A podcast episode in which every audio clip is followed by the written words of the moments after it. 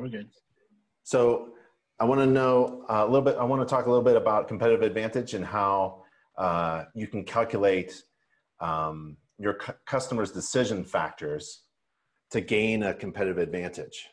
And so I'm going to beat up on my on my fake home inspection website, bigbeninspections.com, and you can go there and, and check it out. Um, this is a website that I made, and I teach from it. So there's really good things in it and some really bad mistakes.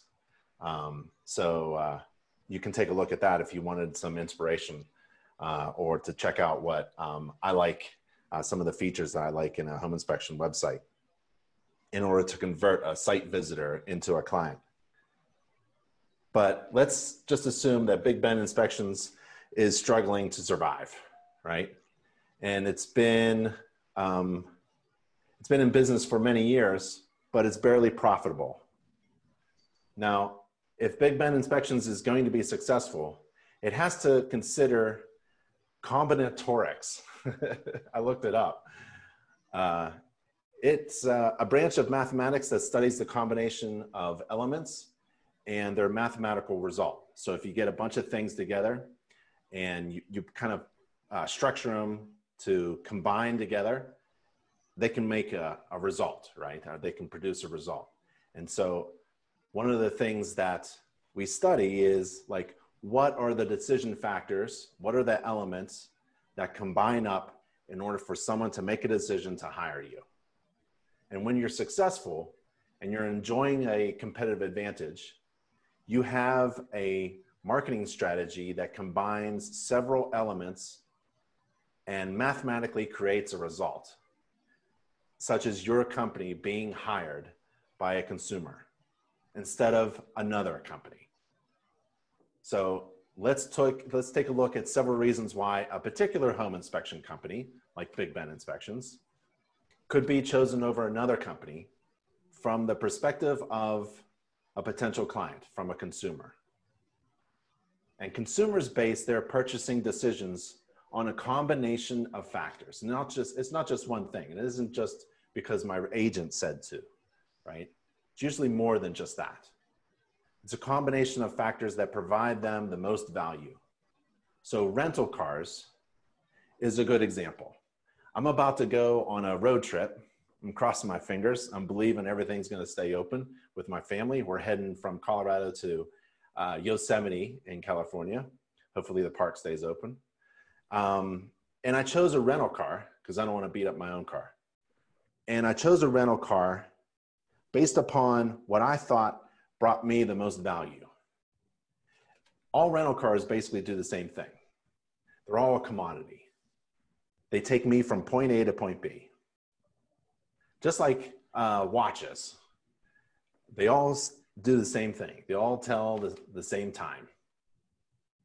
But some watches are 10 bucks and some watches are 500. Same thing with home inspectors and home inspection companies. We all do the same thing. We all perform home inspections according to a standards of practice. We all write a report. We take pictures.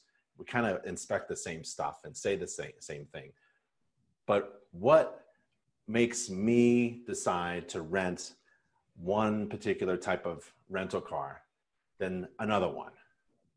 And it's a combination of things. There are reasons why a consumer chooses one over the other. And there are various reasons why a person would choose a home inspection company over another inspection company. And when a company does well in all of those strategic decision factors that influence a consumer's decision, it enjoys a competitive advantage in its market. And a competitive advantage is achieved when a home inspection company does better than its competitors on those combination of factors. And the combination of those factors results in a perceived value. So when I was looking for the right car, van to rent, I was looking for certain things that provided overwhelming value to me. And I thought, well, if if the value, if the overwhelming value is perceived to be much greater than the cost, then it's a good decision for me. So when the perceived value is greater than the cost, it's a good decision. If someone lands, if someone lands on Eric's website tonight And the value of hiring Eric, right, is about the same as the cost. Eric's got a problem with his website. He's not convincing. He's not hitting those decision factors. There's a combination of reasons why somebody would hire Eric over Roger based upon their value that they're presenting. So let's assume that the decision factors that people use when choosing to hire Big Ben inspections in comparison with other companies are these. You got the price, you got services, reviews, agent referrals, qualifications, and risk. There could be others. Um, those are, are some of the, certainly the, the list of minimal things that people consider. So let's rank each one, each factor, based upon the customer's perspective from one to 10. And the following graph kind of illustrates the ranking. Let's just, just assume in this, in this example, the qualifications of the inspector are poor. So let's see if I could highlight that. Oh. So we've got these factors over here, price, services, reviews, agent referral, qualifications, and risk. And let's say that the, the perceived value of the uh, qualifications of the inspector right here is four and it's up to here, right? It's four, it's kind of low.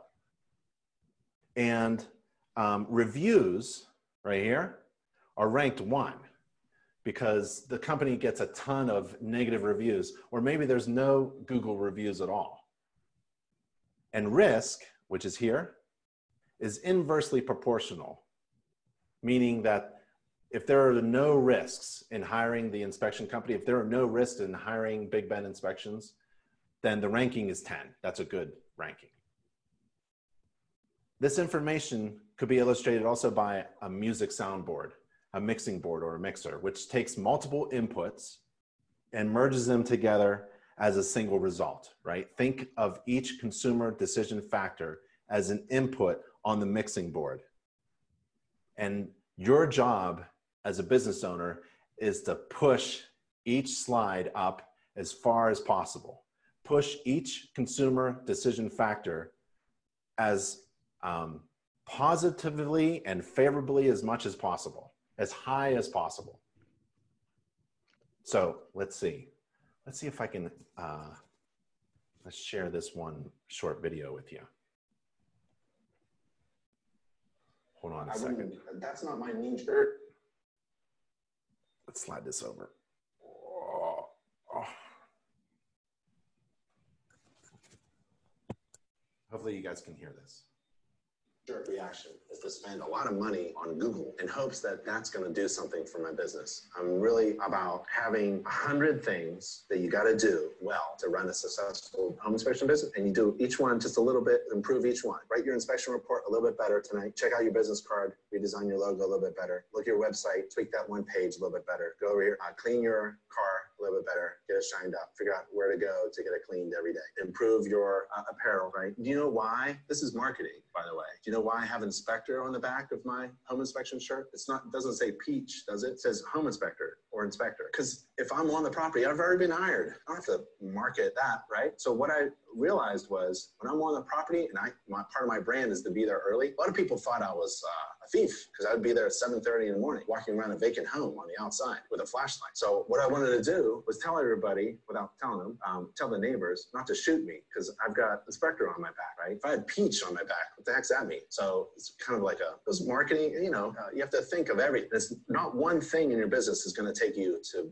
being a millionaire. It's all about improving a lot of things just a little bit. And that is multiplied uh, into something exponential. If you are really good technically as a home inspector, but you stink at marketing, you'll fail. And the other way is true too. If you're a great marketer and they find out you can't inspect the thing, that's no good either. So you kind of have to be good at all these things and don't focus on just one thing like spending a thousand dollars this month on Google ads, Ronaldo, right? So you have to get your basics down first and totally exploit all of the free resources that InterNACHI provides to its members for free, or uh, the low cost things like customizing home maintenance books and knowing how to use them. That's one of the things.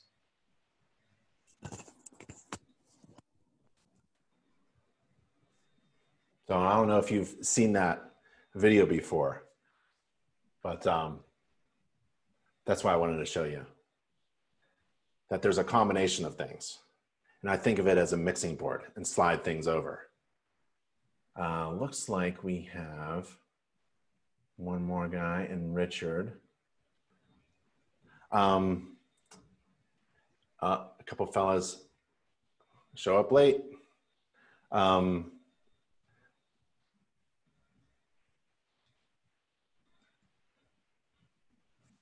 so let's look at why Big Ben Inspections is struggling and identify which factors should be pushed higher.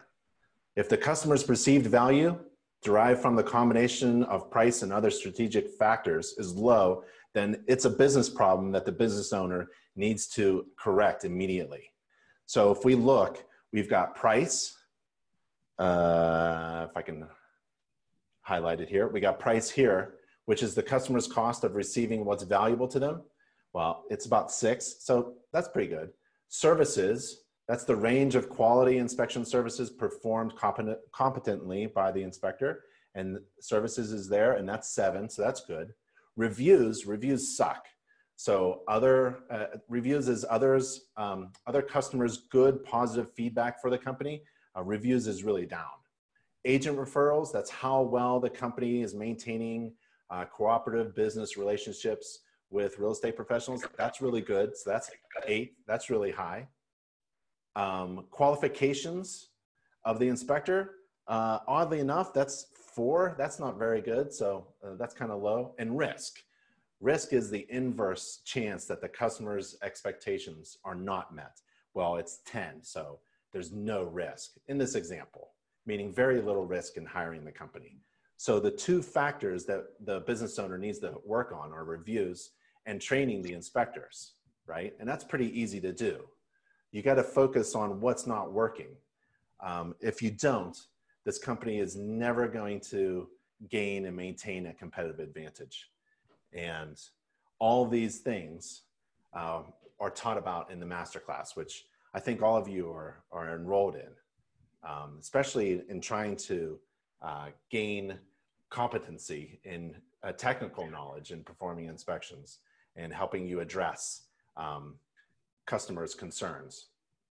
So um, let's talk about some of the decision factors like pricing and value. You got to know how to price your services, right? And provide overwhelming value. And we go over that in the masterclass on actually how to use math to price your services and ancillary services and provide overwhelming value. And getting certified in numerous services, go to one of our, uh, go to our certification page, which has over 60 different types of certifications and diversify your services like Eric does by doing radon tests, right? Um, radon, to, if Eric didn't diversify his services, have vertical markets in his business, he wouldn't be doing as well as he is now. He's doing radon inspections, right? Receiving Google reviews, masterclass, we show you how to do that. It's free. Google wants you to get reviews. It's very easy to do. Um, somebody can show you and walk you through it. There's how-to videos on how to embed a button on your website in order to get a Google review. If you have a customer base to send out uh, an email or a request or a text to get Google reviews, I would say for the past two months or three months, not too more than uh, longer than that, people kind of kind of forget who we are after a couple months. We, uh, the masterclass shows you how to convince agents uh, to refer their clients to you. They're always hesitant. Um, we were talking about going to uh, open houses and meeting new agents because it's the new agents that do open houses and becoming trained and qualified as an inspector. You got to get trained and qualified. And if you're hiring, you got to get all of your inspectors trained and qualified. And that's easy through InterNACHI online courses. And then reducing the risk of hiring a company, maybe you can offer something like the buyback program. It costs a little extra per job, but just don't over, um, don't add to your overhead, just raise your inspection fees in order to cover that. And then there's the zero factor, right? A lot of inspectors, inspection companies that are struggling, we start to look at what they're doing, and there's usually a zero in the factor. So if you, in math, if you take uh, six times seven times one, um, that equals 42. But if you change any of those numbers to a zero, it's a zero. The result is zero. And that's terrible for your inspection business. So some inspectors, like I just talked to an inspector yesterday, and he doesn't have a website, right? That would be a zero. You gotta have a website. And I, I, me, dummy me, I can build a website in just a few minutes actually for free. Um, I like Weebly, there's Wix, there's Squarespace, there's other things. Um, even if you use like uh, Square, uh, that, that Striker thing on your phone or something, they'll do a website for you. So you got to have a website. You can't have any zeros. So watch out for any zeros in your business.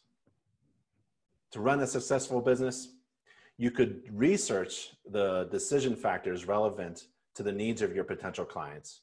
And you can find out what those decision factors are. Remember, we had a list of, of things that people think of when they decide to purchase something or to hire someone. So you can use post inspection customer surveys. I did that. I had them by hand, actually. I gave them uh, a card that helped them document their good feelings right after the inspection, right? And I kept it for myself. I archived it, and then I shared it with potential clients. You can ask clients directly what do they need in order to align your services to their needs because some clients just want a summary of something wrong in their house to negotiate over, and that's their need, and you ought to align your services to meet that need. If you don't provide a summary or cost estimates or a way to, or just guesstimates, maybe you're not meeting your client's needs. If you are doing a five, six hour home inspection and that's not what your clients need, you're going to be left out right? You're going to be not in harmony with your client's needs. You have to solve their problems. They got lots of problems. You have to figure out what those problems are. And then you can interview real estate agents, and we kind of show you how to do that in the masterclass as well. And all of this stuff uh, I got from a, an article from the Harvard Business Review. Uh, if you don't know the Harvard Business Review, they have fantastic articles about business, small business, large corporations, management, marketing, business strategies, and resources. I highly recommend um, signing up for their newsletter. Uh, it comes out, it's free. Um, you can get the uh, really good one for like a dollar a month or something like that. But Harvard Business Review. So I read it a lot. And then I converted it, uh, the information to something useful for the um, InterNACHI and InterNACHI school. And as you all know, InterNACHI School, internachi.edu, um, it's a college now. And uh, we're coming up on our review uh, in order to extend our college accreditation. So you've all taken the master class, hopefully, uh, or you're all in it. And, um, and we can talk about that or um, anything else you all want to talk about because um, that's what the coaching session is all about actually, just getting together and helping each other out. So, anybody have any questions, or you guys want to talk about anything, or who needs a few things? Who needs who needs a, a few answers to some problems? Roger. I got lots of questions. Yeah, hit it. Um, on my website, I don't have a whole lot of my background. Um, I came from 28 years as a oil and gas landman. And those first two words may, uh, uh, uh, in Colorado, kick out half of my cl- clientele. Yeah. Well, you know, my house runs on on fuel. There's uh, that, that's another discussion.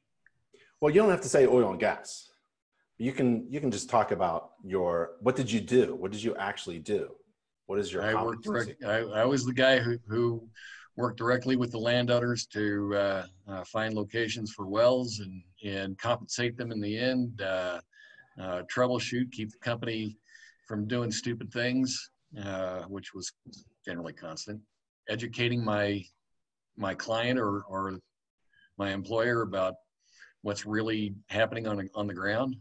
Yeah. Um, you know, my So you have, Favorite you, have thing. dec- you have decades of assessing a property and solving people's problems in an I do. efficient manner so everyone gets to their goals without wasting a lot of time or money. That's fantastic. I mean, that's like 30 years of business management, right? So if you're hesitant about using uh, the word oil or fuel or, or uh, fracking or anything like that, I would be too. Those are hot. Those are hot words that may not be necessary uh, in a marketing strategy, right? You have to find common ground in order to um, uh, market to numerous, the biggest pool of people. So in marketing, I think of it as a funnel. What you want to do is have that opening funnel as big as possible. And then you kind of funnel into people into your pipeline, right? You always try to, marketing is all about capturing as big as possible your, your net when you're fishing. So I wouldn't use a net that has a couple holes in it, right? I use a net that is reason I'm Um, asking the question. yeah. Yep. So yeah, don't use uh, oil and gas in your marketing, but you use the the skill sets. Describe the skill sets that you have. You know, and you have 30 years of experience in that. I feel uh, it's difficult for young folks. You know, I was 23 when I was doing home inspections, and no one trusted me, right? Not no one at all. I was just this little kid, right? And then I had to work really hard. So you're you're if I was competing with you and I was 20 something, yeah, I, I'd have to think I'd have to talk about something else. I have no experience. So you should blow me out of the water with your experience. That's an advantage, right? And then uh, during class, I'll I'll talk to the young uh, inspectors and I'll sh- tell them exactly what to do, you know, to turn their lemons into lemonade, right? Because they're young, right? Then they can um, then they can communicate in ways that uh, other older uh, fellows like me uh, prefer not to, right? I like to talk to people face to face and on the phone, but the millennials they love doing everything, every transaction by text or by a click of a button, right? They don't want to talk to anybody, uh, or uh, you know, you got to have a presence online with Instagram and things like that. So there's there's different ways to to to uh, turn uh, to gain a competitive advantage using the things that you are and things that you uh, have done in the past for sure. What do you think?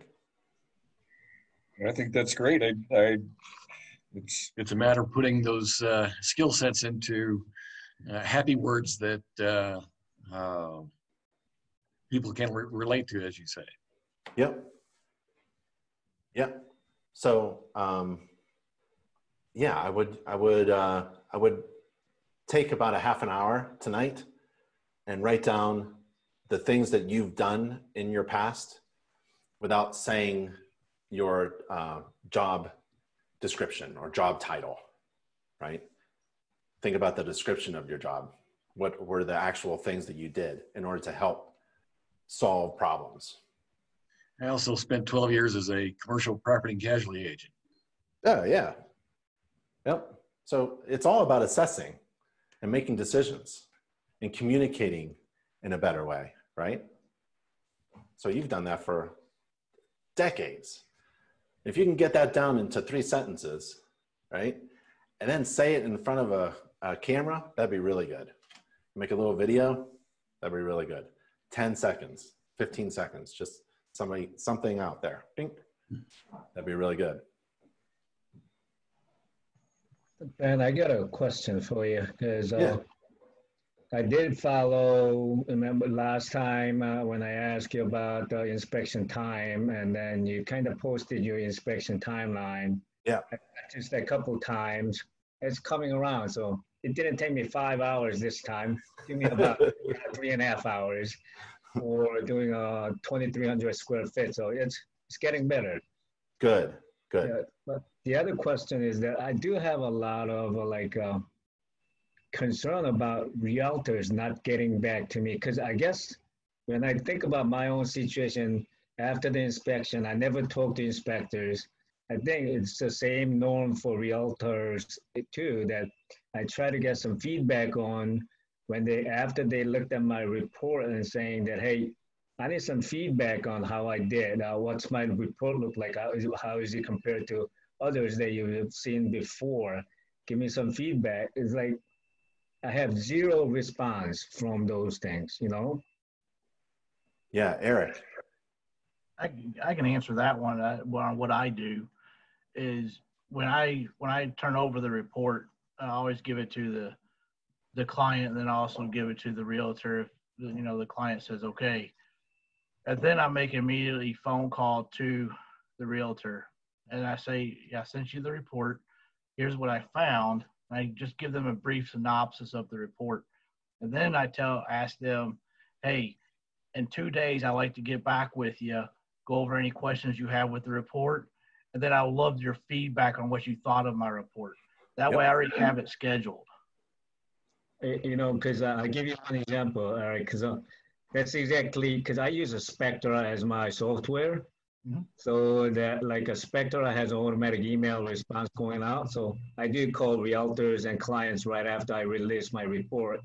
And I talk to uh, realtors and I would like to get back to you in about a couple days, two or three days, and ask you some feedback on my report, right?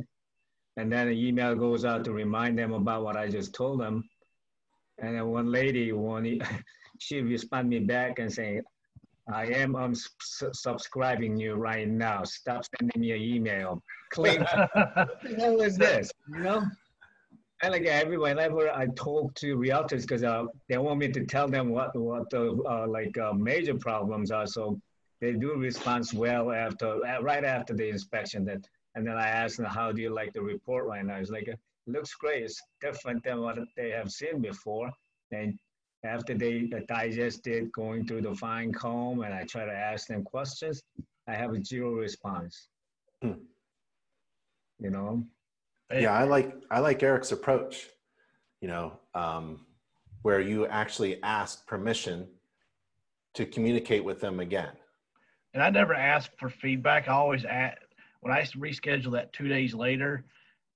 I'm scheduling to go over the report and ask because now it gives them two days of actually looking at the report yeah. before they turn in their require, re, repair list. So during that conversation, then I asked them at the very end, "Hey, give me some. Uh, you know, I'm big on criticized or you know, different type of feedback. So let me know what did what did I do good and what did I do wrong on that report. What would you like to see in that report? And I I've never had a realtor say, "Well, I'm not going to go over that with you." Mm-hmm. So uh, I get a lot of good back. I get some criticism on mine, and I guess a lot of good points on mine. And realtors love that communication because we all know we work for the client that hired us, but you're also working for the realtor too. You want to be not necessarily on their side because you want to make sure that client's getting the full view of that home and the full aspect of that home. And I want to make sure we're all on the same page. Exactly. So that's what I'm trying to do because I guess I call that as a learning process each realtors that I meet. So I like to learn what their particulars are, and it's hard. It's kind of hard to find, you know. Right. How about following up with the client? a client is awesome because I called them right after I released the report, and two days actually day and a half because normally I release the report in the evening and then I, not the following day, but uh, next day I call in the uh, during the morning time and see if they have any questions. You know, yeah. They said they said they like the report. You know, they like the thoroughness and everything, but realtors is the one that hard to get. Mm. well, how about asking them to speak to their to their realtor about you? About your, their experience. If they had a great experience, maybe just ask them. Like when I'm asked a question, uh, ask for a favor, like I'll do it. I just won't do somebody a favor unless I'm prompted. So maybe ask your clients to do you a favor and speak well of your services to their agent. That would really help you out. Absolutely. And one of the big things, Ben, I found that, you know, everybody says you have to adapt and change with the times. So what I do now that has worked for me in the last two and a half months is I now send out a Zoom meeting request to the client and to the realtor to go over the entire report. Mm. So now I have both of them together, the client and the realtor, Yep. on, on one computer call. Yep. And that's been working great. I've actually had other realtors jump on uh, Hmm. because from the same company trying to learn what I do. And I've gotten a new realtors out of the, uh, like Simeon. I had four Simeon realtors jump on at the same time just because I was the only inspector that did this type of thing for them. And they really, really appreciated it. And now That's I have four new uh, realtors that are calling me. So Yep. I I've like heard, that. I've heard the same thing. I've heard home inspectors say that they're inviting agents to a quick Zoom meeting in order to go Mm. over something. yeah, 10 or minutes to or less. confirm something. Mm. Yep. And they they click the button and they go on. Yeah. So Okay. Yep. I'll try that next time uh, I do an inspection because uh, yeah, you can share your screen and go over the report line by line or just a summary or whatever. Yeah. Or just a particular photo. Yeah. I've heard that from other inspectors. And uh, the other one is like you just mentioned that my marketing strategy was not only on the digital side, but I go to visit open houses on the weekend and then I meet the new realtors. That's how I got most of my business and still these days, you know. Yep. But uh, now I'm trying to expand it. I'm trying to get them to invite me over to their meeting. How do I need to start that, you know? Mhm. Yep. Uh, I've had inspectors share that they are um, reaching out to realtors using Instagram and messaging uh, on their Instagram account. Um, just striking up a conversation, very short, sweet comments or requests. And then um, let's see, what was his name? I can't remember the home inspector's name but he he just said that he's been asking real estate agents out for coffee, um, but not actually meeting up, but just starting that conversation. Hey, would you like to meet up with a cup of coffee? And that starts the conversation. He says. Oh, because that's what I do could normally. So after coming back from the open house, I send an introduction email out to all the people that I met. And then two days later, the, the, Tuesday or Wednesday, I stopped making a phone call to them, follow up phone calls, Yep. and asked them to meet in person. So far, I had about 10 of them. I met up with them over coffee, talked about what I do, show my report and stuff like that. Yeah. It's been really great, you know. But Don't let soon buy. Uh, just the coffee. You buy that coffee. You make sure you buy that coffee. Insist. What I've done, um, I got a, actually a whole group of uh, realtors of uh, this complex had 50 realtors in it, and I think most of them use me now. Hmm. Uh, I'm either their number one or number two. So what I do is I keep a uh, I keep a business card caddy kind of like this one, just full of realtor business cards, and then I pull out one card a week or every other week I call that realtor up and say, hey, look, you won my Instagram contest. Nobody knew about it, but you get you now get ba- you now get bagels for your entire group. How many people do you have at your office? And then I don't even show up. I just hand deliver or have a delivery company deliver these bagels to their next Yeah. meeting. Heck yeah. And um, you know, I, it, it, I have a big thank you sign on the box that says, "Hey, these bagels are uh, courtesy of Precision Home Inspections.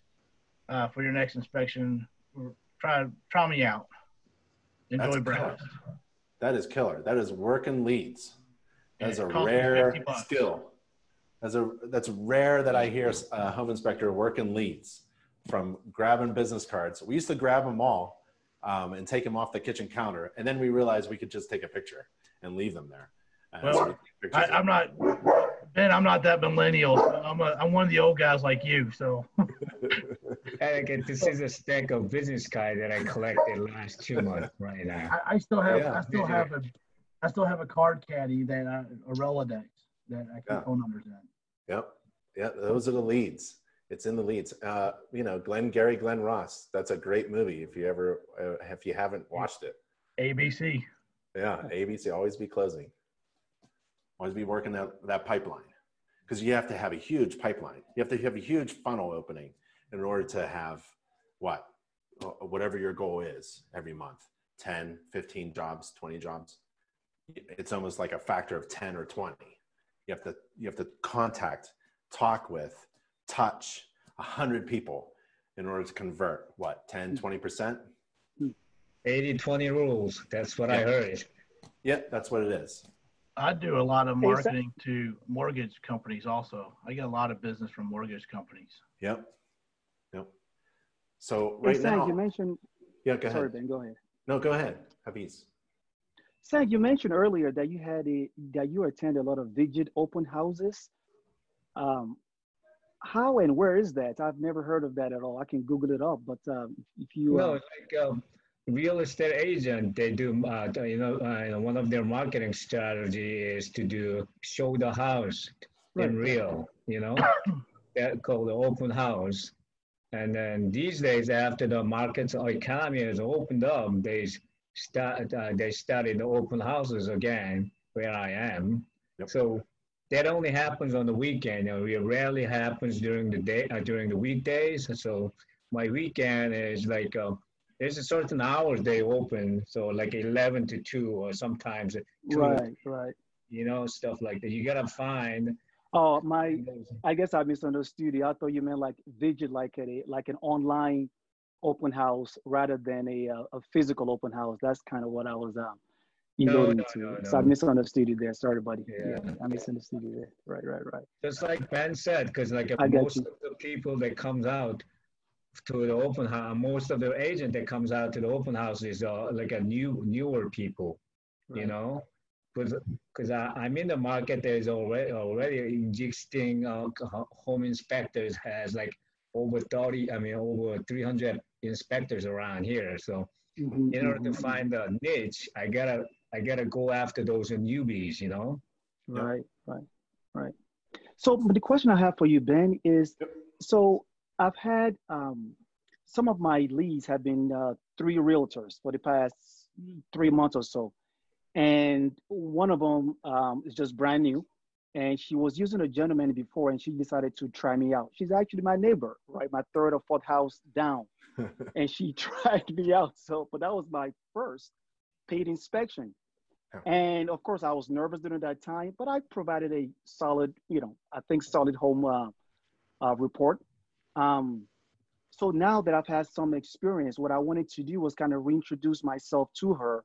That this are now, because now I have a, a you know, a HomeGauge. I'm using HomeGauge software. I have an iOS device and I have online reporting, and um, I think I'm a little bit more experienced now.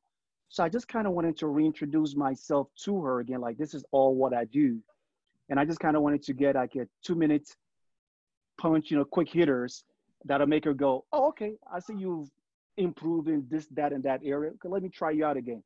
That was kind of uh, my uh, my first question to you, and to the you know to the uh, other gentleman there. Any tips was greatly appreciated. yeah I, I i loved dropping a note to agents and giving them an update on what we're doing we're always improving our inspection company hiring somebody new having a new equipment adding i remember just infrared adding infrared and then telling all my agents we're adding infrared. That just that just skyrocketed our business. So if you're doing something that makes your reports easier to read and, and uh, clearer to understand like using HomeGauge or um, using a mobile device in order to capture data quicker or something or produce a report faster um, i forgot your third thing that you had but yeah uh, having something of value to to drop uh, just a note um, just to keep in touch with those good Right. clients and man if you're if i, I have a real estate agent uh, she lives right there um, my neighbor you know and my neighbor knows i'm a home inspector in fact my entire neighborhood knows that i'm the inspector um, they know my truck. They know I, I drive the home inspection truck. They know that I'm the inspector. My wife and my kids tell everybody that I'm the inspector. Um, I'm not even a home inspector anymore, right? Uh, I do home inspections with a camera following me to produce training videos, but everybody knows that I'm the inspector. My next, my next span, uh, my next like spin around the neighborhood is if anybody has any problems, I'll come over, right? If you've got a roof leak, I got a moisture meter and infrared, right? So you can just stop, start to drop those hints to your agents and also your neighbors, right? That I'm the fella who you should call if your dishwasher's leaking. Probably a gasket, but let me take a look at it.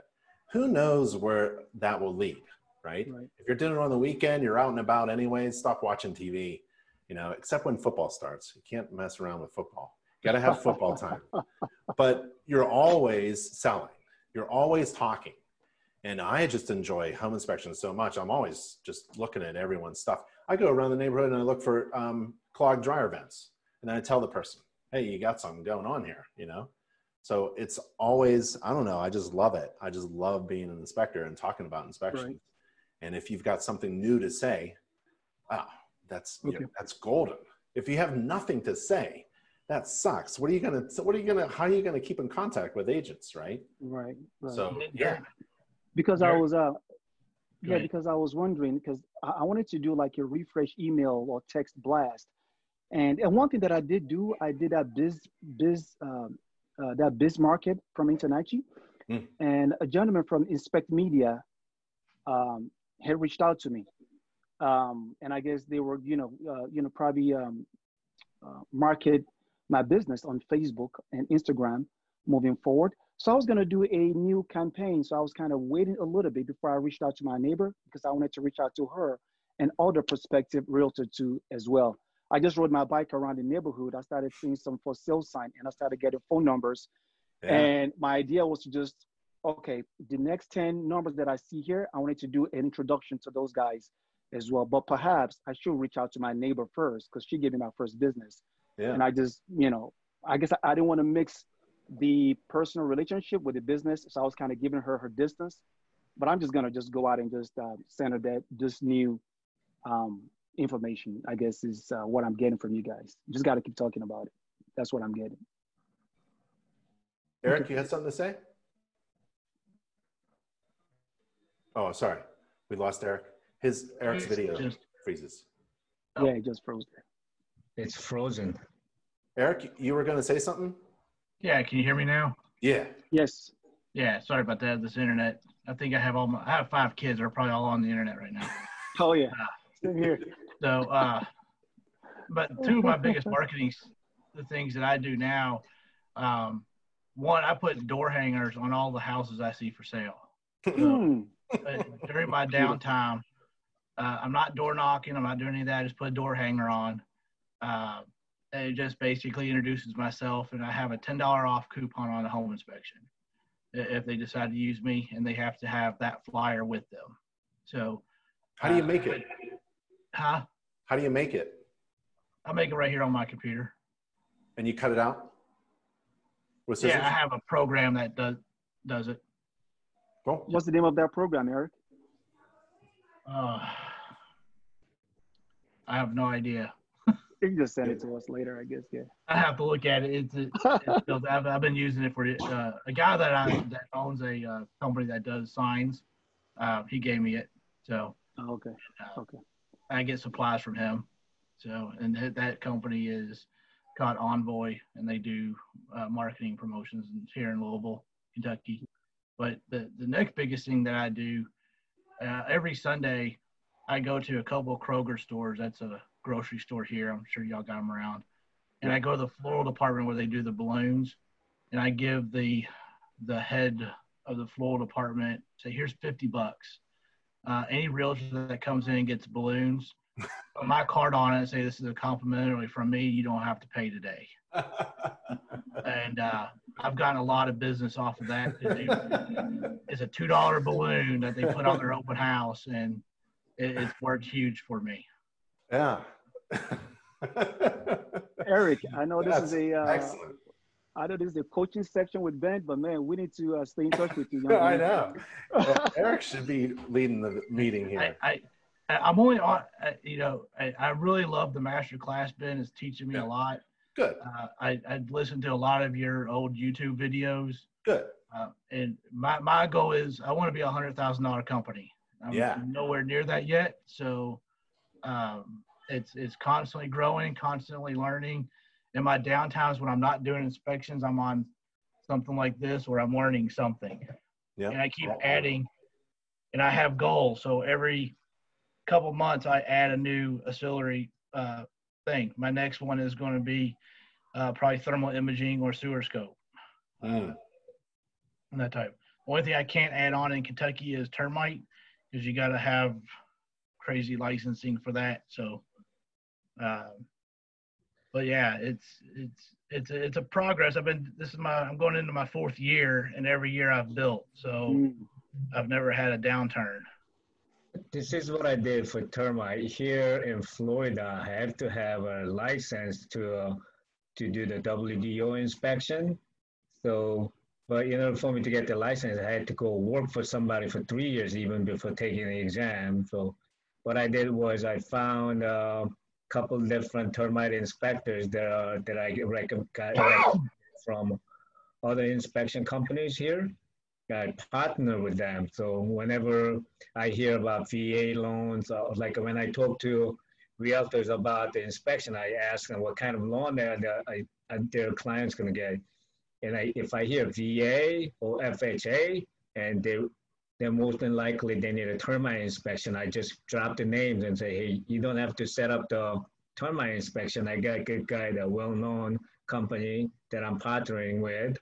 So like if you want to use them, I could give you the phone number so they so that they don't have to go out of their way to find another termite inspector. So so I did. I picked. I, that's what I've been spreading. So I picked up. I, I so it's good for business uh, practice as well too. It's like a referral to your partners. Too. I did about seven of them so far to refer to the termite inspections. You know. Yep. And uh, those realtors know that, that like if they call me, that I can set up the termite inspection for them at the same time I do the inspection, so they don't have to show up at different time either. Hey, Sang, um, we got the Florida Department of Agriculture to say a home inspector, upon observing some apparent WDO damage during the home inspection, can state that he or she observed damage to wood or the structure, but the inspector cannot state that it was due to a WDO organism. As long as they're do- not diagnosing this condition or stating that it's due to termites or some other pest, you're okay. So Yes, I- inspection. Yeah. I read that too, because uh, that was the first thing I looked up when I joined the InterNACHI was I want to be a one-stop shop for the realtors. So I looked at uh, termite, I looked at mold, you know. So I use that term, like I use a micro a microbial for uh, for the the mold, and then uh, termite. I just said that pest uh, infestation is more than likely that Yeah. you want want to get a uh, professional on that. That's what I do. Yeah, and everybody and uh, every home inspector should be doing infrared.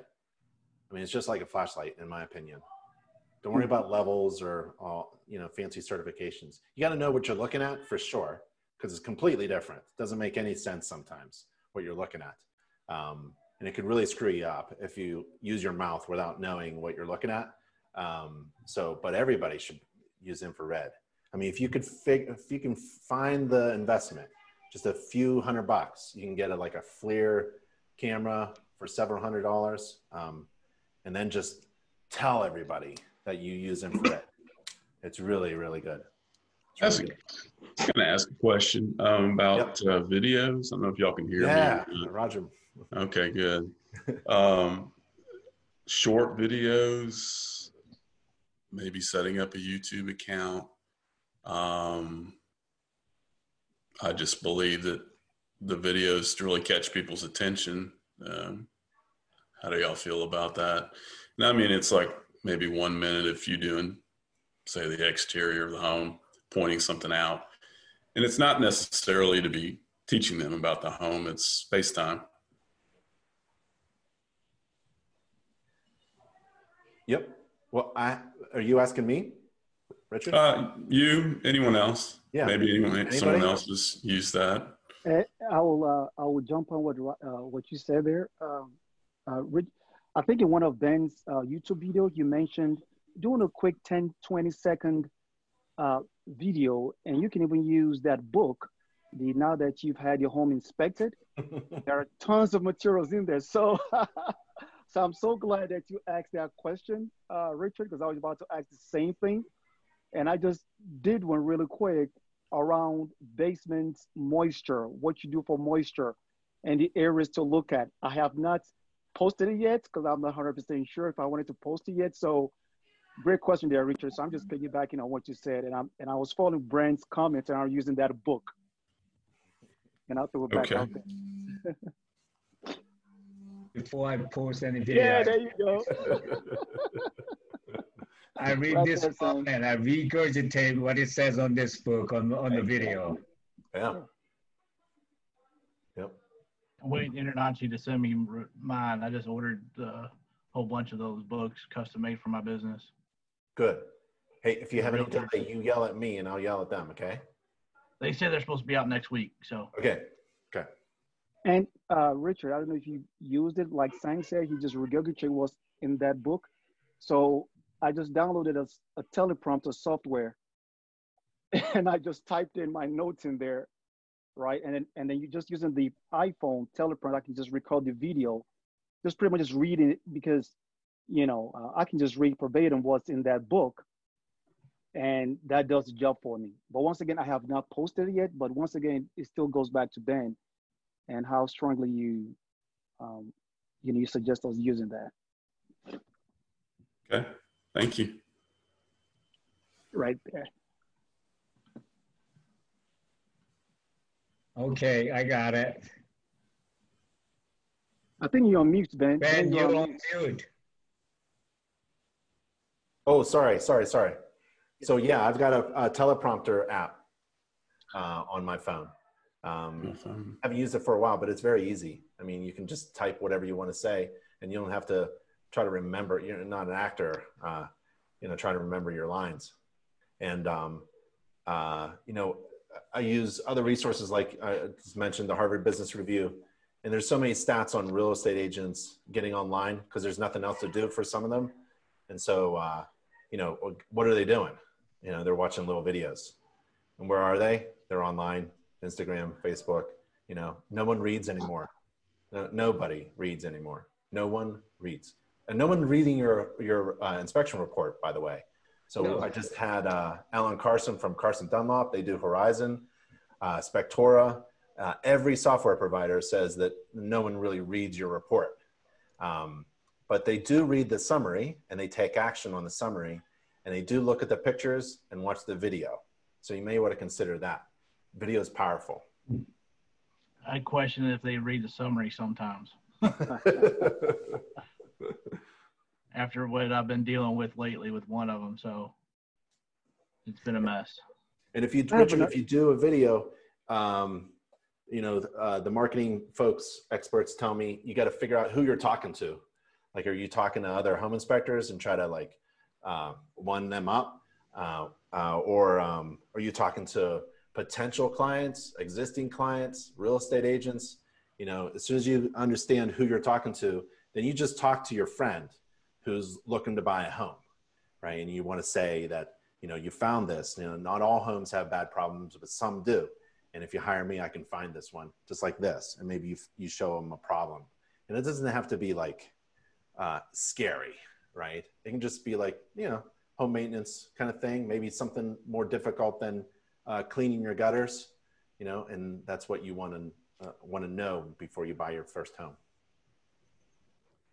Uh, one suggestion, I guess, since everybody's given uh, tips um, that I do is when I get the appointment, I pull up the listing. Of course, get the details from the listing on the home itself, but then I'll also uh, take the listing agent's information down, text them, and there's always going to be a question typically about the home. I just bypass the buyer's agent in order to make a touch with the listing agent because while they're the listing agent now, they could be the buyer's agent on the next one.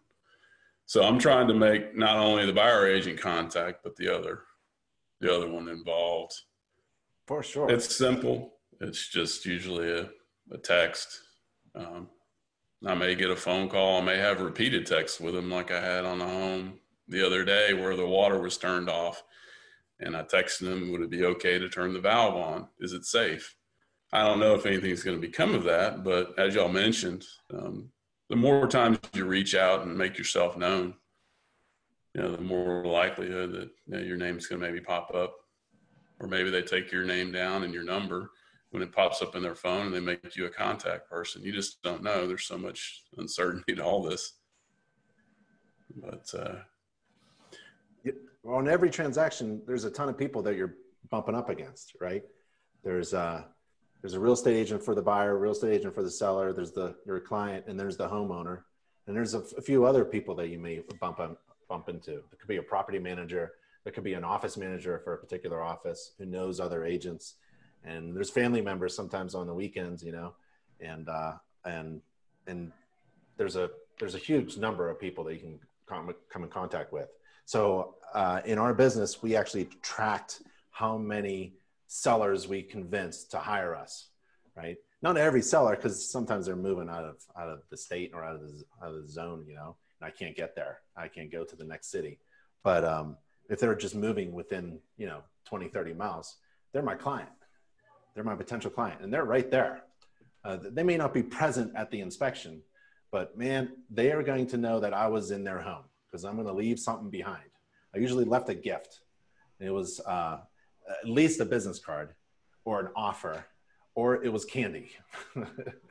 so, yeah. Um, yeah, every seller was a potential client. And man, I, there's, you know, imagine not taking that lead. I'm sure Eric does, right? I'm sure Eric uh, goes on that lead because we're in the kitchen of someone who is not only just selling their home, but they, they have to move and buy a home right? So, and I'm in their kitchen. If I don't take advantage of that opportunity, I'm just, uh, I'm not a good business owner. I even leave a business card in vacant homes. Yeah. Yep. So, yeah, yeah I never, always, never understood about leaving a business card in the attic. I mean, what, the, what the heck was that? Did you ever, ever get that? A home inspector left a business card like in a crawl space or something? Like, all right, big deal. Like you're here. That doesn't help your business. I don't right. care. Uh, hey, oh well. Ben, I, I, I, tell you, I, I found a, uh, a home inspector who's well known in this area. I won't mention names. Uh, he left his business card behind the dead front in the panel, and it was scorched on parts oh. of it. Oh. And, and the the the uh, the buyer's agent was standing there when I pulled the dead front off. I was like, "Oh my gosh, look at that!" And the realtor goes, "I used to use that guy all the time." So, used to. That's the key word. Used used to. to. but the, one of the big things I, that I get a kick out of is Ben. I used your all's. Uh, you know this this bedroom is now monster free when when I know there's a little kid in that room. Yeah. And I tell you what, I, I left one of those on a doorknob in a, a house that was still occupied, and it looked like it was a little girl that stayed in this room. So I left this sign. Well, they called me up and said they just fired their other home inspector because they loved the monster sign, and the little girl was worried about monsters in the new home. So I got that inspection too, just for just leaving that on a doorknob. And you never know. You never know. I do use your uh, like I downloaded that uh, leave behind letter. I kind of like that. It shows me well, what I do. So like every time I do inspection, I take my shoes off and change it, change out to the indoor shoes or just use my socks to go around. So people love that. So ever since I heard the first comment, I downloaded uh, the your leave behind uh, letter with my business card uh, staple so that people I kind of got the good feedback on that one too. Yeah, when we would hire new inspectors, you know, we would we'd put them on the simple stuff, windows, doors, interior, and and things like that. And we made sure that that inspector respected that house so well that when you when you would approach that inspector, it would be like like the, you know they'd be quiet and they'd be respectful and they'd be moving. They weren't like opening and closing doors and going real fast. It was nice and slow and respectful. Of they weren't slamming the cabinets, you know. So yeah, slipping on the shoes uh, was a really good idea that we had a long time ago. And just Yeah. you don't we don't even wear outdoor shoes inside the home. You know, we bring our Right. slippers in. I had a client. I um, she told me to uh, put on the you know the coverall, the cover shoes, and I uh, immediately told her I said I do have these indoor shoes that I normally uh, wear, and I make sure I never use it anywhere else but indoors. But you know, for your respect, I'll I'll still put the coverall on it too as well. sure. You know, I don't want to go back and forth, but yeah, uh, absolutely. I have one question regarding marketing. Uh, this company uh, called I don't know if anybody has used them. Inspect Media has does anybody know about them at all? Have you used them? Inspect media. Let me see. Inspect Media. Is that the one that are offering two videos for forty nine ninety nine? They were offering uh, a hundred dollars per month to promote your business, home inspection business on Facebook, and two ninety nine for Instagram, Facebook, and Twitter, and then four ninety nine for all of those three, including that's- Google Analytics. Yeah, that's Eric Gromicko. Oh, Inspector Media. Yes, Inspector. Inspector Media. Media, yes, yes. Yeah, Inspector that's- Media. Yeah, that's my nephew. Well, Okay. it's not his company. He works for the company. He's one of the people who does all the marketing stuff. Right. Okay. All right, good. Uh, I just wanted would- to make sure they were. Go ahead. Yep. Uh, I would contact him. If you want to include me in the conversation, feel free. Um, if you ever have any problems, that's why I always do it. Whenever there's like a family member or inspector outlet, that's my nephew too. That's Nikolai. Um, let's see, Alicia, my wife. I think his name was. Daniel. Yeah, Daniel Yep. something. What's his name? The, the So- guy who contacted me. If you have any problems with uh, anybody uh, related to internet, you you be sure to get me. Um, no problem at all. I contacted them. Uh, I signed up with them last week Monday for the entry level Facebook only, Yep. and I was just curious. I'm like, okay, I need to start seeing some traction here, and uh, I just thought it was gonna be three days, and you told me about five to seven days. So I just wanted Yep. to uh, ask the general gentleman here if you've used them before, and thank you, Ben, for for uh, Yep. you know for uh, letting me know about them. So I feel better right now about it. So good, excellent. I got a one question for you, because uh, the one of the real estate agent that asked me if I wanted to do a new uh, new build. I said sure. 'Cause that's what I used to do when I was in the military, inspecting the new construction for contractors. Right. I have no problem inspecting it, but at the same time, the uh, the builder sent me an email saying that like insurance and a license and all that. That's good. He asked me to send a report to them directly after two days of inspecting. That kind of catches catches my eyes. Did you have that experience? If you did, how do you handle that? Because they're not going to pay. They're not paying me. My clients are paying me for their report. Yeah, uh, I'll let the other guys uh, answer, but you have to be careful with the information you gather for what client. So, you know, my client was the person paying for the information, and I submitted that information to my client who was paying me. And I don't care what other requests I got. I would just tell him, my client is this person. They have the information that you seek. Go contact them. Okay. I didn't think that's the way I, I was going to approach it, but I just want to confirm that because I don't want to deal with a third party using my report and coming Yeah. back to me Right. and all that stuff, you know? right?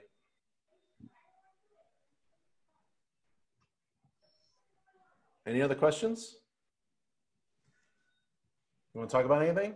Any needs? You know, you can always email me too. You can just email me any questions, or if you can't find any, anything, or if you're having problems with something in particular. Um, we're starting to put together more of these mentoring coaching sessions with not just me, but other mentors. So we have a mentoring program and coaches, and I think uh, it's coming up soon. There's a couple couple mentoring um, uh, coaching sessions with um, me and a couple other folks, uh, experts in the industry.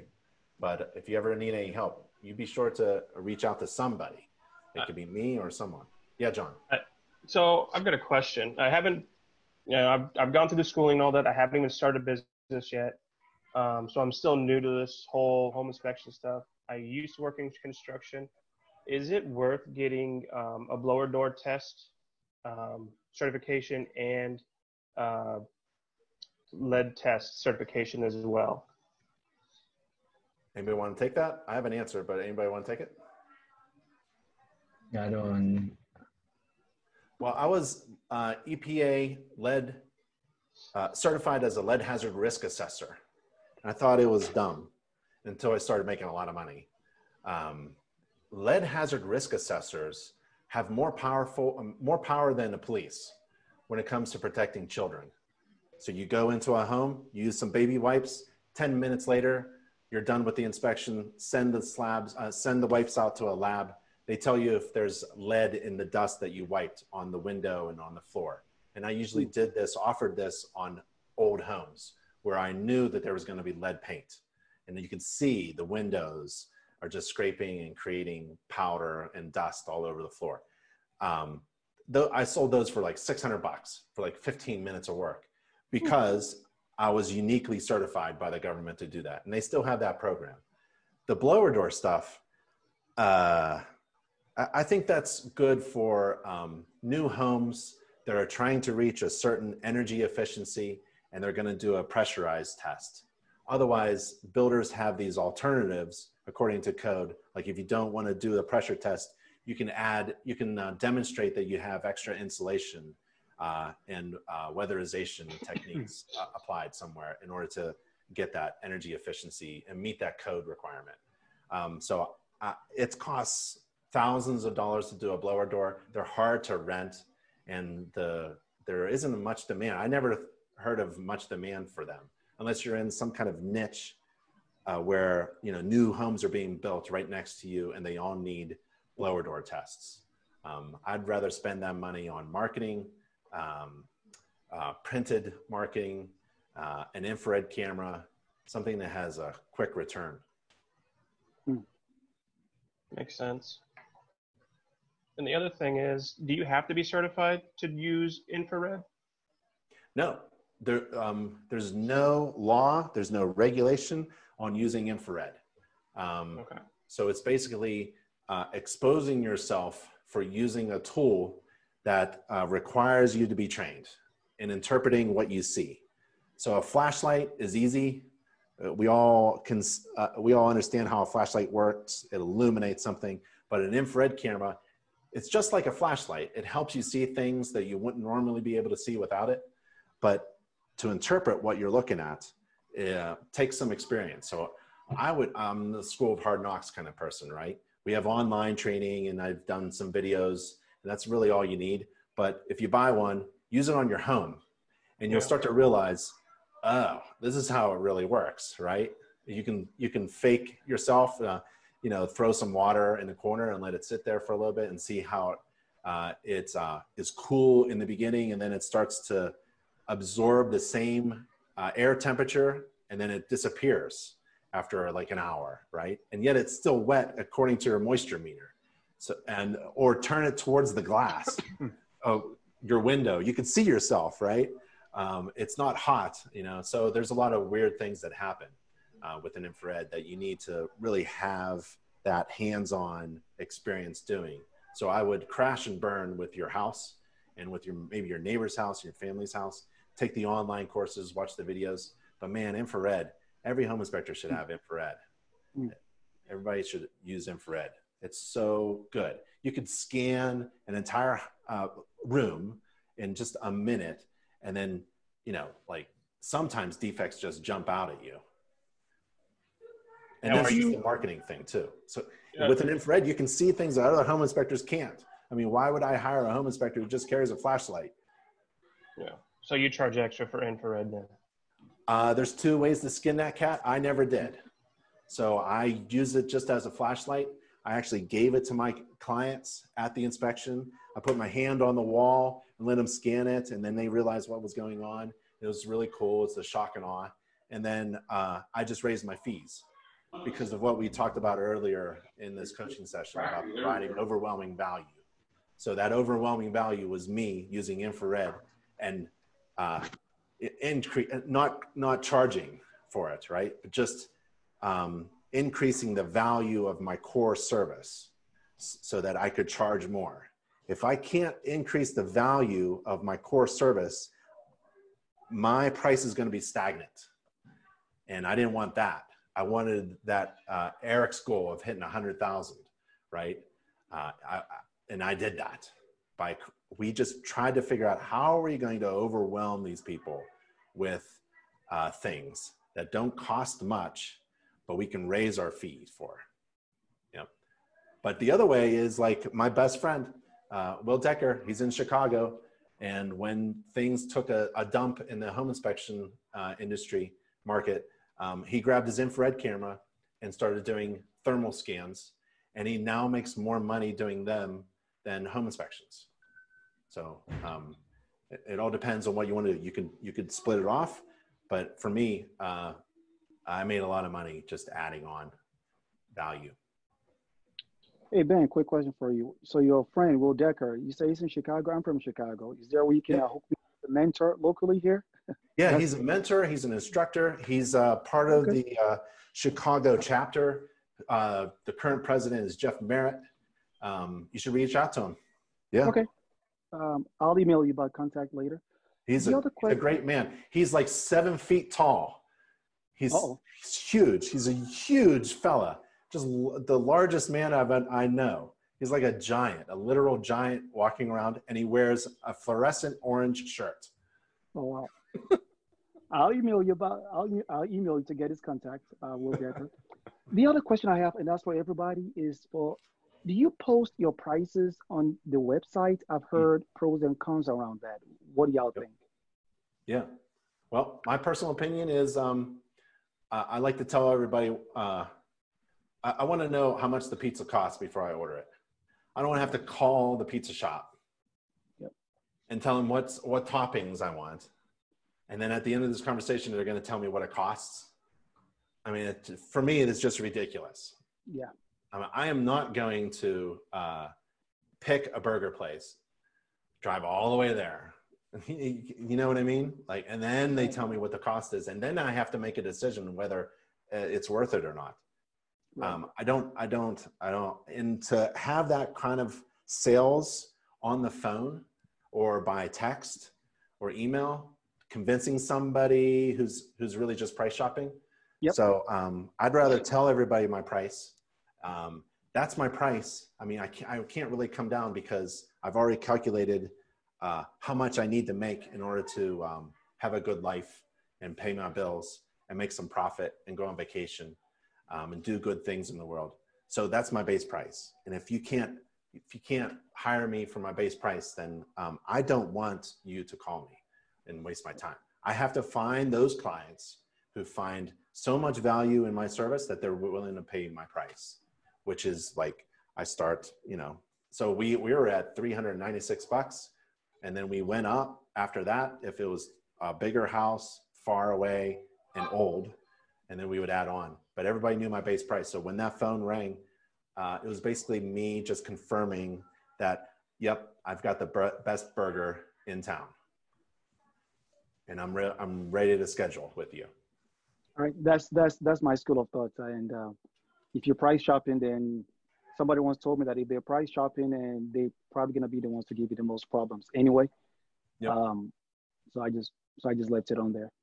You've mentioned infrared camera as an overwhelming value. I've just kind of slowed. I just haven't purchased it yet, and only because my inspection time and report is still taking me a little bit longer than I would like for it to do. So um, and I'm just afraid that if I add infrared camera to that, it might take me a little bit longer. But I do see the uh, the great benefit of adding it. So, um, but like Sang, or I don't want to call you out again, Sang, but like Sang mentioned earlier about inspection time, mine is still taking me a little bit longer, and I guess it's just gonna come with time to start to lessen that inspection time. Like I said, I'm just you know three to six months that I've been in the business, so still taking me a little bit longer. And I hope to really shut that down. But I see the huge value in that. It's just a differentiator. Yep. Yep. Yeah, there's some cheap ones out there. There's the iPhone. I don't know what device you use, but there's one iPhone FLIR One. You know, you yeah, plug it in the bottom. That. There's a couple of other ones, but you don't have to get an infrared. You can just use. Uh, there's other types of devices that I use, like um, the laser thermometer. You know, you can you can shoot that, oh, on, the, that. on the ductwork. Yeah. Yep. Yep. Any, anything that um, And then, you know, it's not just uh, anything that you use that's special, like an infrared camera or uh, a, a, laser thermometer, right? Or a GFCI tester or, or, or tools or, of some kind, or a ladder or, or, or shoes or some, a hat or that you use. Make sure you tell people uh, in your marketing about it, right? So in, in our marketing, like we used to take pictures of our, our vans. We had three vans, ladder racks, big ladders on the top, right? And that was part of our marketing hmm. because we we just didn't. Uh, it's like using a home maintenance book, like saying uh, put up, right? You don't you don't give that to your clients as uh, like icing on the cake after the home inspection, right?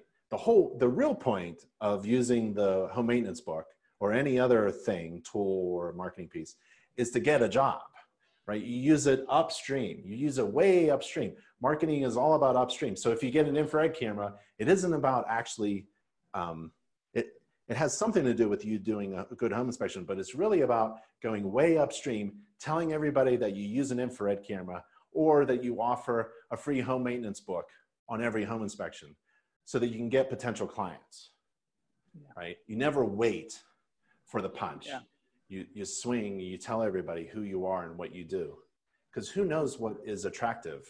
It's those, what we mentioned before, right? Those decision factors. If someone's looking for a home inspector who uses infrared, you better tell them way upstream that you use infrared. Don't wait until after they've hired you. It's almost like, eh, you know, whatever. Okay. Hey, John, uh, back to your, your lead thing. Yeah. I got a buddy who is a uh, remodeler, and uh, I was talking to him the other day, and he's just fussing all the time about asbestos and lead, whether or not uh, I, I inspected for that. You know, no, I don't have the certifications yet, but you bet I'm going to get that because there's money right there sitting on the table. Yeah. Well, I know because I've seen it. I don't know if you guys are members with on Facebook for the InterNACHI group, and it's just it's amazing in how a lot of the inspectors out there always question, well, do you think this is lead or do you think this is asbestos? It's like, well, you, if you don't know, you don't be calling it out. You really need to know beforehand. Um, it just it's common sense. I mean, you can't just ask someone, hey, does this is this asbestos? Well, if you don't know, what makes you think they're gonna know? Yeah, depending on the age of the house, yeah, you can probably figure it out that way. But in your report, you still can't call it out because you don't know and you're not certified in it. But no, I I mean, it makes sense just to get certified in both of those. Just, I mean, you, like Ben said, he made $600 a pop for 15 minutes just to wipe down for lead. I mean, you, that's sadly to say, it's easy money. Yeah. Does InterNACHI offer the lead certification class, or you have to find out through the state? What, what was that? Does InterNACHI offer a lead certification class as well? Um, we offer training on it. I've got a mm, really good video about um, being a lead hazard risk assessor. It's a training video. If you can't find it, just just email me. But you got to go to your state. Um, you could. Um, I have the link where you could find your state office and ask them how, how you become an EPA certified lead hazard risk assessor. And um, uh, I think it's still required. Uh, back when I, I got certified, it was a five day class. Three days it's silly. Three days you can become a, a paint inspector, a certified paint inspector, right? Lead paint inspector. And for the extra two two days and, and like a hundred dollars, you can pay you can be that paint inspector's supervisor, right? That's a lead hazard risk assessor. So as a lead hazard risk assessor, you could you could uh, you could hire paint inspectors and tell them what to do. And I was like, well, I think I'll do hmm. that, right? As a lead paint inspector, you can't actually diagnose or assess or communicate your findings. You need someone else who has a, a, higher certification to do that for you. So I didn't want to be a paint inspector. They got to go around and do all the sampling, right? I just came in and did the lead wipes. That was fantastic. Okay, lead hazard risk assessor. Okay, fellas, what do you think? You want to you want to wrap this up? Can we uh, get each other's contact information in case we need to uh, a few folks I would like to email, if you don't mind, for, uh, for additional tips. Yeah, you want to share? Did you say you want to share everyone's contact information? Yeah, will that be okay with everyone or? Yeah, it's good by me. Yeah? Yeah? Eric? saying? It's just put it in the uh, Q and I'll put A. it in the Probably be the easiest, right right?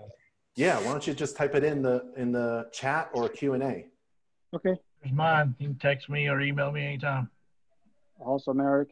I'll put mine in there right now.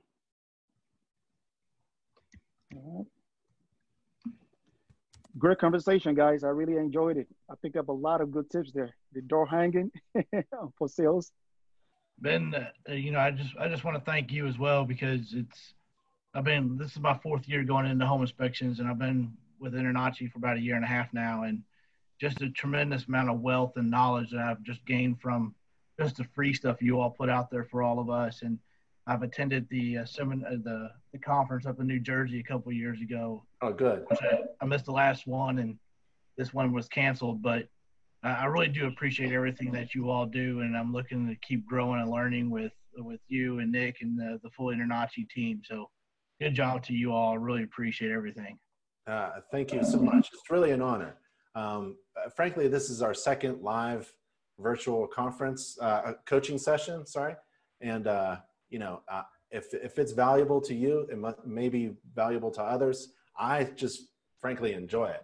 I like hanging out with other inspectors uh, and talking inspection business. And um, if you want to participate again, I'm all for it. Uh, just, uh, just trying to help out. That's that's really all we try to do at InterNACHI. We just try to provide what you need. Um, so I really appreciate you you guys uh, hanging in there. And I just want to remind you, like from uh, our beginning presentation, maybe assess where you are, right? Because uh, you all have goals that you want to reach, um, but to get there, you got to know where you're at. So maybe take a look at these uh, these factors here that influence a consumer's decision. Maybe check out your price. You know, is it is it competitive? Is it priced accurately so you can make money? Check out your services. Are you diversified? Um, learn how to get reviews.